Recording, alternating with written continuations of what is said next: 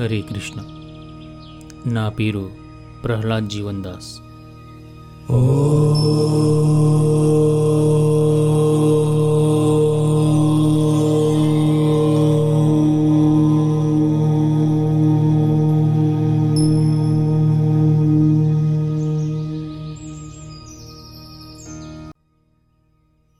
గత రెండు ఎపిసోడ్ల నుంచి మనం భగవద్గీత నేర్చుకోవడం మొదలుపెట్టాము.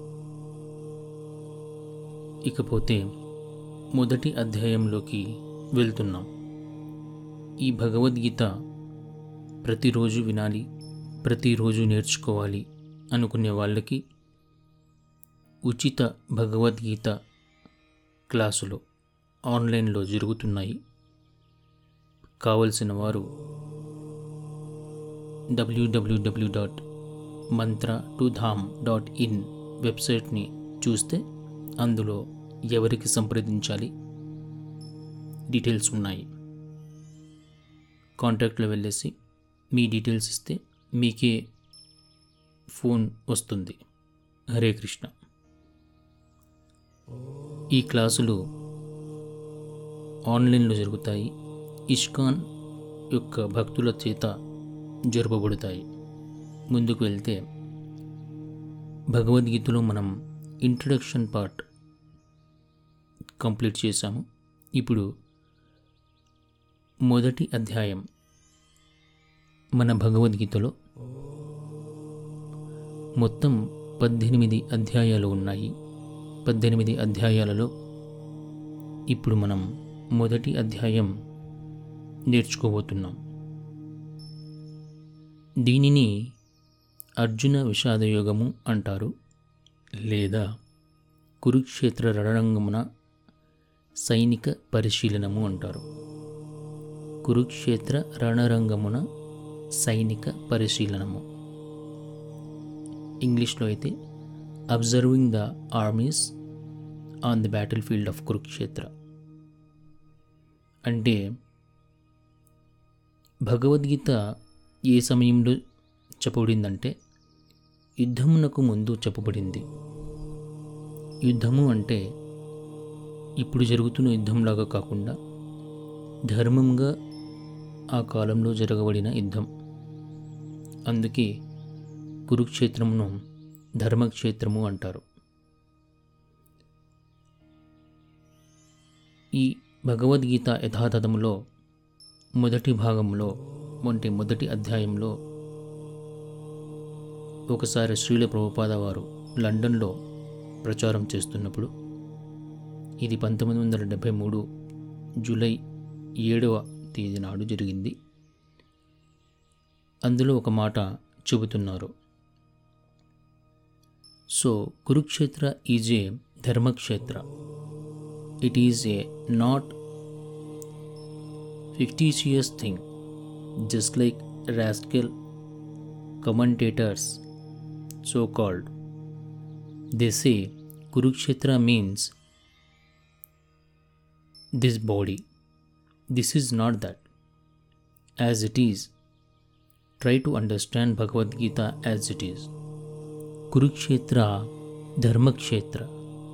It is a place of religion, and especially when Krishna was present there.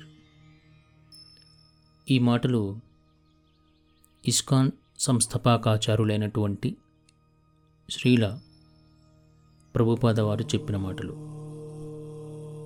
కురుక్షేత్రం ధర్మక్షేత్రం అవ్వడానికి చాలా కారణాలు ఉన్నాయి అందులో కృష్ణ భగవానుడు తానే స్వయంగా అక్కడ ఉన్నారు.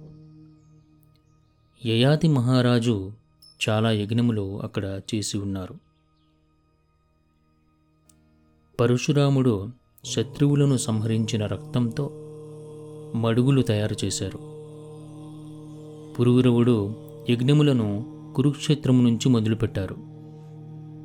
అదేవిధంగా సూర్యగ్రహణ సమయంలో వ్రజవాసులు కృష్ణ భగవాన్ని కురుక్షేత్రంలో కలుసుకున్నారు. అంటే కృష్ణ భగవానుడు వ్రజభూమిని వదిలిన తర్వాత చాలా రోజులకి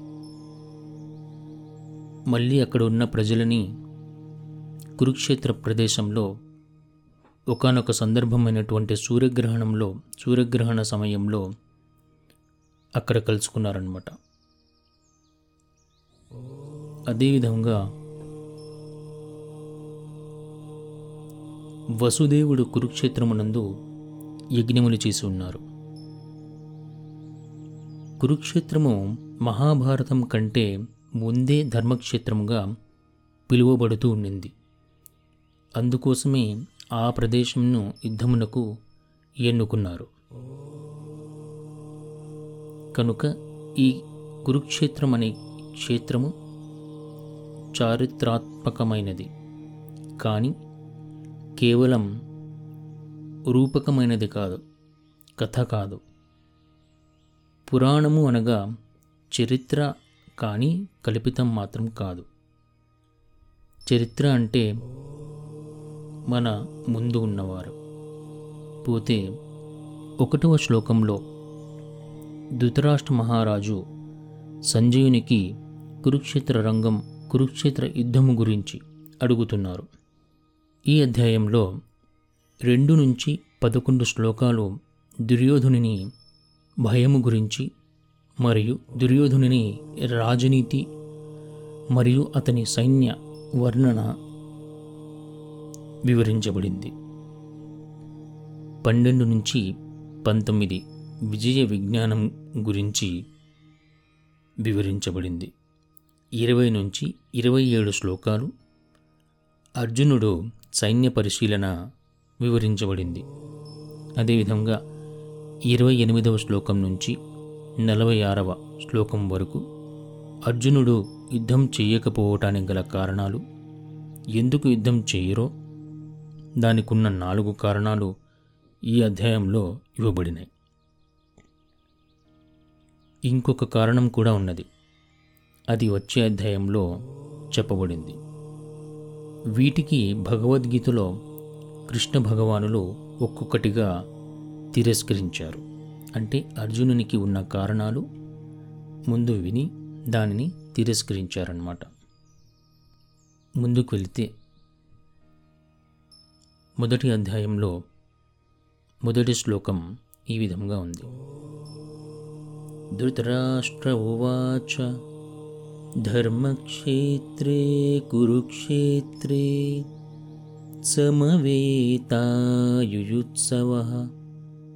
మామక పాండవశ్చైవ కిమ కుర్వత సంజయ. దీని అనువాదం ధృతరాష్ట్రుడు ఇట్లు పలికెను. ఓ సంజయ ధర్మక్షేత్రమైన కురుక్షేత్రమునందు నా తనయులు మరియు పాండురాజు తనయులు యుద్ధం చేయుగోరవారై సమకూడిన పిమ్మట ఏమి చేసిరి? మొదటి అధ్యాయం విషాదయోగం అని కూడా అంటారు. అంటే కష్టముల ద్వారా యోగము. కలియుగంలో అందరికీ వారి పూర్వకాలంలో ఏదో ఒక ఇబ్బంది కలిగి ఉంటుంది. అందుకే కృష్ణ చైతన్యంలోకి వచ్చారు. వీరు చాలామంది ఉన్నారు. కృష్ణ భగవానునికి ఈ విషయం తెలిసి ఉండవచ్చేమో. అందుకొరకు అర్జునుని ద్వారా దీనిని విషాదయోగం అని చెప్పి ఉన్నారు. భాష్యం ఈ విధంగా ఉంది. మనం భాష్యం చదువుతున్నప్పుడు భగవద్గీత పుస్తకంలోని భాష్యం మొత్తం చదవకుండా అవసరమైన చోట చదువుకుంటూ చెప్పుకుందాము.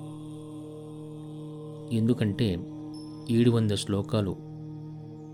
చాలా లోతుగా అధ్యయనం చేయాలి అంటే చాలా సమయం పడుతుంది. అందుకోసమే మీకు ప్రతిరోజు వినాలి అనుకుంటే ప్రతిరోజు క్లాసెస్ అటెండ్ అవ్వాలి అనుకుంటే అవి కూడా ఉచితంగా మీరు అటెండ్ అవ్వచ్చు. ప్రతిరోజు ఇష్కాన్ భక్తుల ద్వారా ఈ క్లాసెస్ జరుగుతున్నాయి. మీరు కావాలంటే అటెండ్ అవ్వచ్చు. సరే. భాష్యంలో ఇలా చెప్పబడుతున్నది. శ్రీమద్ భగవద్గీత విస్తారముగా పఠింపబడు ఆసక్తిక విజ్ఞాన శాస్త్రం అది గీతా మహత్యమునందు సంగ్రహింపబడినది. భగవద్గీతను కృష్ణ భగవానుని సహకారం ఉన్న పరిశీలనాత్మకంగా పఠించి ఎటువంటి సొంత వ్యాఖ్యానము లేకుండా అవగాహన చేసుకొనుటకు ప్రయత్నించవలెనని దాని ఎందు తెలుపబడినది. గీత అర్జునుడు శ్రీకృష్ణ భగవానుని నుండి ప్రత్యక్షముగా శ్రవణం చేసిన అవగాహన చేసుకొనెను. ఈ విధంగా స్పష్టమైన అవగాహన కలుగుతుందని స్పష్టమైన అవగాహన కలుగుతుందని భగవద్గీత ఎందే నిదర్శనము లభించుచున్నది. ప్రతి ఒక్కరూ భక్తుల సహకారంతో భగవద్గీతను సూక్ష్మంగా పరిశీలించవలెనని శ్రీల ప్రభుపాదుల వారు కోరుకున్నారు. ధృతరాష్ట్రుడు సంజయుని ప్రశ్నించి తెలుసుకుంటున్నారు. సంజయుడు వ్యాసదేవుని శిష్యుడు. వ్యాసదేవుడు సంజయునికి కురుక్షేత్ర రణరంగమునందు జరుగుతున్న దాన్ని ఉన్నది ఉన్నట్టుగా చూసే శక్తిని ఇచ్చారు. ఇది ఇప్పుడున్న సాంకేతిక పరిజ్ఞానం కంటే చాలా రెట్లు ఉన్నతమైనది. అందువలన సంజయుడు కురుక్షేత్ర యుద్ధభూమి నుంచి ఏమి కావాలంటే అది చూడవచ్చు. క్షేత్రమునందు లక్షలాది సైనికులు ఉన్నారు. సంజయుడు ఎవరిని కావాలంటే వారిని చూడవచ్చు. అదేవిధముగా వారి భూతకాలం కూడా చూడగలరు. ఈ శక్తిని వ్యాసభగవానుని దయ ద్వారా సంజీవునికి కలిగింది. ముఖ్యంగా అటువంటి శక్తి ఆధ్యాత్మిక గురువు ద్వారా ఉంటే అది చాలా శక్తివంతంగా ఉంటుంది. సంజయుడు ధృతరాష్ట్రుని అడిగారు. ఒకవేళ వారు యుద్ధం చేయటానికి ఇష్టంగా ఉంటే మరి మీరు ఎందుకు ఈ ప్రశ్న అడుగుతున్నారు అని. జుజోత్సవ అంటే యుద్ధానికి ఇష్టంగా ఉన్నవారు అని అర్థం. ఇక్కడ యుద్ధం జరగని ప్రశ్నే లేదు.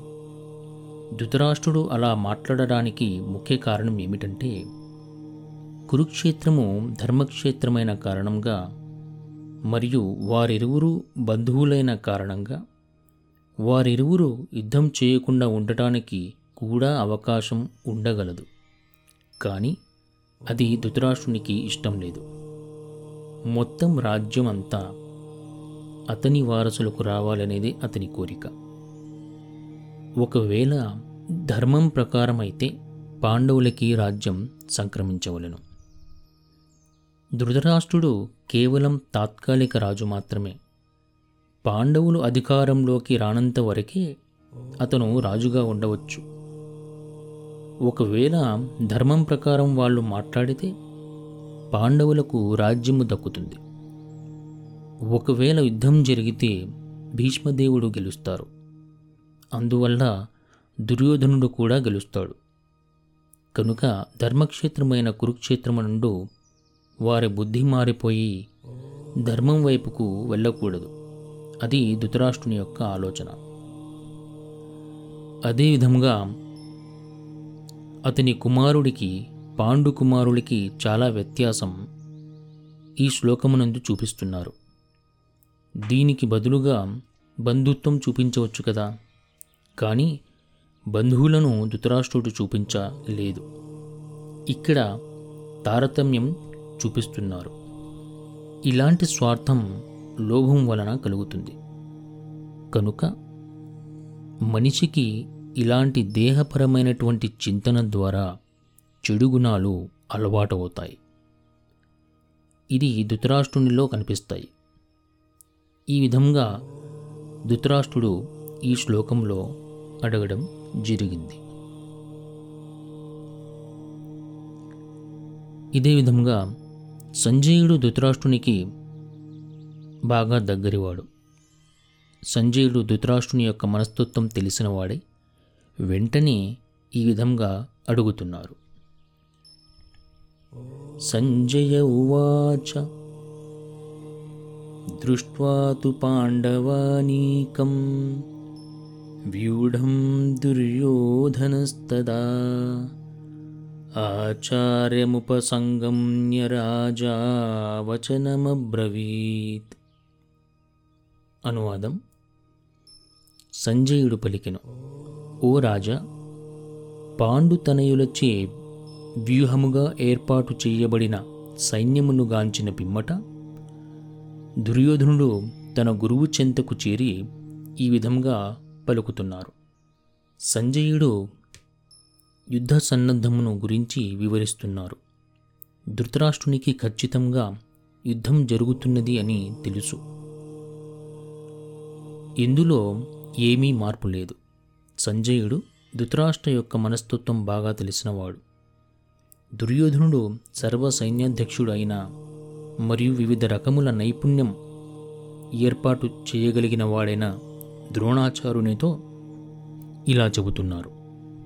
పశ్యేతాం పాండుపుత్రాణం ఆచార్యం మహతీం చమూం व्यूढां द्रुपदपुत्रेण తవ శిష్యేన ధీమత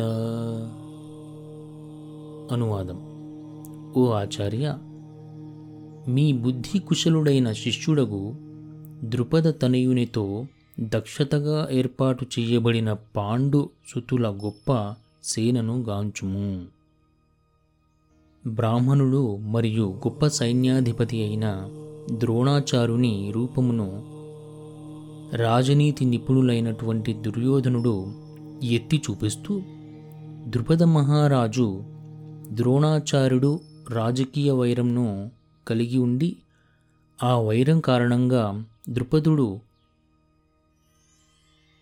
యజ్ఞమును ఆచరించి ద్రోణాచారుని సంహరింప పుత్రుణ్ణి వరంగా పొందెను. ద్రోణాచార్యుడు ఈ విషయం సంపూర్ణంగా ఎరిగి ఉన్నను. దుష్టద్యుమ్యుడు యుద్ధ విద్యలు నేర్చుకోవడానికి తన చెంత చేరినప్పుడు విశాల హృదయం కలిగిన వాడైన బ్రాహ్మణునిగా ప్రవర్తించి అతనికి యుద్ధ రహస్యములను తెలియజేయడంలో సంకోచము కనబరచలేదు. ఇప్పుడు దుష్టద్యుమ్యుడు కురుక్షేత్ర యుద్ధ రంగ రణరంగమున పాండవుల పక్షం వహించి ద్రోణాచారుని నుండి నేర్చిన విద్యతో అతడే పాండవ సేనలో వ్యూహంను సైతం తయారు చేస్తున్నారు. ద్రోణాచార్యుడు సావధానులై రాజీ ధోరణి లేని యుద్ధం చేయవలెనని ఉద్దేశ్యంతో అతని తప్పిదం దుర్యోధనుడు ఎత్తి చూపిస్తూ ప్రియతమ శిష్యులైనటువంటి పాండవులను కూడా యుద్ధరంగమున అతడు అదే విధంగా మృదు స్వభావంతో వర్తించరాదని తెలియజేస్తున్నారు. అంటే ఇలా అయితే తెలిసి కూడా దుష్టదుమ్మిని యుద్ధ విద్యలు నేర్పించారో? పాండవుల మీద మమకారంతో అలా పక్షపాతం వహించరాదని దుర్యోధనుని ఉద్దేశ్యం. ముఖ్యముగా అర్జునుడు అతనికి ప్రియతముడు మరియు తెలివిగలవాడు అయిన శిష్యుడు. యుద్ధమునందు అటువంటి కనికర స్వభావము అపజయమునకు దారితీస్తుందని దుర్యోధనుడు ద్రోణాచారునికి హెచ్చరిస్తున్నారన్నమాట. మహాభారతంలో ఒక సందర్భం తీసుకున్నట్లయితే ద్రుపదుడు మరియు ద్రోణాచారులు చిన్ననాటి స్నేహితులు. ద్రుపదుడు ద్రోణాచారునికి ఒక మాట ఇచ్చెను. ఎప్పుడైనా కష్టం వచ్చినప్పుడు తన వద్దకు రమ్మని. ఒకానొక ఆర్థిక ఇబ్బంది కలిగిన సందర్భంలో ద్రోణాచార్యులు ద్రుపదుని వద్దకు సహాయం కొరకు వెళ్ళాను. అయితే ద్రుపదుడు వారి స్నేహంను తిరస్కరించినారు. స్నేహం అనేది సరైన వారి మధ్యనే ఉంటుంది అని చెప్పాను. ఈ మాటలు ద్రోణాచారునికి ఎంతగానో బాధించినవి. తరువాత భీష్మదేవుడు ద్రోణాచారుని గురువంశం వారికి యుద్ధ విద్యను నేర్పించుటకు నియమించెను. పాండవులు మరియు కౌరవులు అతని ద్వారా యుద్ధ విద్యను నేర్చుకునిరి. ద్రోణాచార్యులు గురుదక్షిణగా ద్రుపదుని జయించమని కౌరవులను కోరాను. కౌరవుల వెంట కర్ణుడు కూడా ఉండెను. అయితే వారు ద్రుపదుని చేతిలో ఘోరంగా ఓడిపోయారు. అప్పుడు ద్రోణాచార్యుడు పాండవులను కోరినప్పుడు అర్జునుడు మరియు భీముడు ద్రుపదుని ఓడించిరి. భీముడు ఒక్కడే మొత్తం సైన్యంతో పోరాడెను. అర్జునుడు ద్రుపదుని గెలిచి ద్రుపదుని ద్రోణాచారుని వద్దకు ఈడ్చుకుని వచ్చెను. అప్పుడు ద్రోణాచార్యుడు ద్రుపదునితో నీవు ఇప్పుడు నా చేత ఓడిపోయావు. కాబట్టి ఇప్పుడు మనమిద్దరం స్నేహితులం. అంటే సరివుజ్జి ఉన్నవారైనారన్నమాట. కనుక ఇప్పుడు మనమిద్దరం రాజ్యమును సగం సగం పంచుకోవచ్చు కదా అని అనెను. ద్రుపదునిలో రెండు రకముల ఆవేశములు కలిగినాయి. ద్రోణాచారునితో ఓడిన కారణంగా కక్ష తీర్చుకోవాలని ఒకటి మరి ఒకటి అర్జునుని విద్యకు ఎంతో మెచ్చుకుని అటువంటి అర్జునుని తన అల్లునిగా పొందాలని అనుకునేను. కావున ద్రుపదుడు ఆ విధంగా యాగం ఆచరించి తరువాత ఒక మగ శిశువును ఒక ఆడ శిశువును పొందిరి. వారు ద్రౌపది మరియు దుష్టద్యుమ్యుడు దుష్టద్యుమ్యుడు ద్రోణాచారుని సంహరించుటకు మాత్రమే జన్మించును. ఈ విషయం ద్రోణాచారునికి తెలిసినా కూడా ఈ విషయం ద్రోణాచారునికి తెలిసిన తర్వాత కూడా దృష్టద్యుమ్యుని అతని దగ్గర విద్య నేర్చుకోవడానికి వచ్చినప్పుడు ఒక బ్రాహ్మణుని వలె ద్రోణాచార్యుడు అతనికి తిరస్కరించలేదు. ఇది బ్రాహ్మణుని యొక్క గుణం. ఇక్కడ దుర్యోధనుడు ఈ విషయంను ద్రోణాచారునికి తప్పిదముగా ఎత్తుచూపెను. తవ శిష్యేన ధీమత. ఎవరైతే పాండవుల సైన్యంను ఏర్పాటు చేసినో అతను నీ శిష్యులైనటువంటి దుష్టదుమ్ముడు ఇలా అయితే నీ శిష్యునిగా ఉన్న దృష్టద్యుమ్మిని నీవు మృదు స్వభావం చూపించినావో? ఓ ఆచార్య ఇక్కడ యుద్ధంలో పాండవుల మీద కూడా మృదు స్వభావం చూపించకూడదు. ముఖ్యముగా అర్జునుడు నీ ప్రియ శిష్యుడు. ఈ విధంగా దుర్యోధనుడు ద్రోణాచారుని విమర్శించెను. హరే కృష్ణ.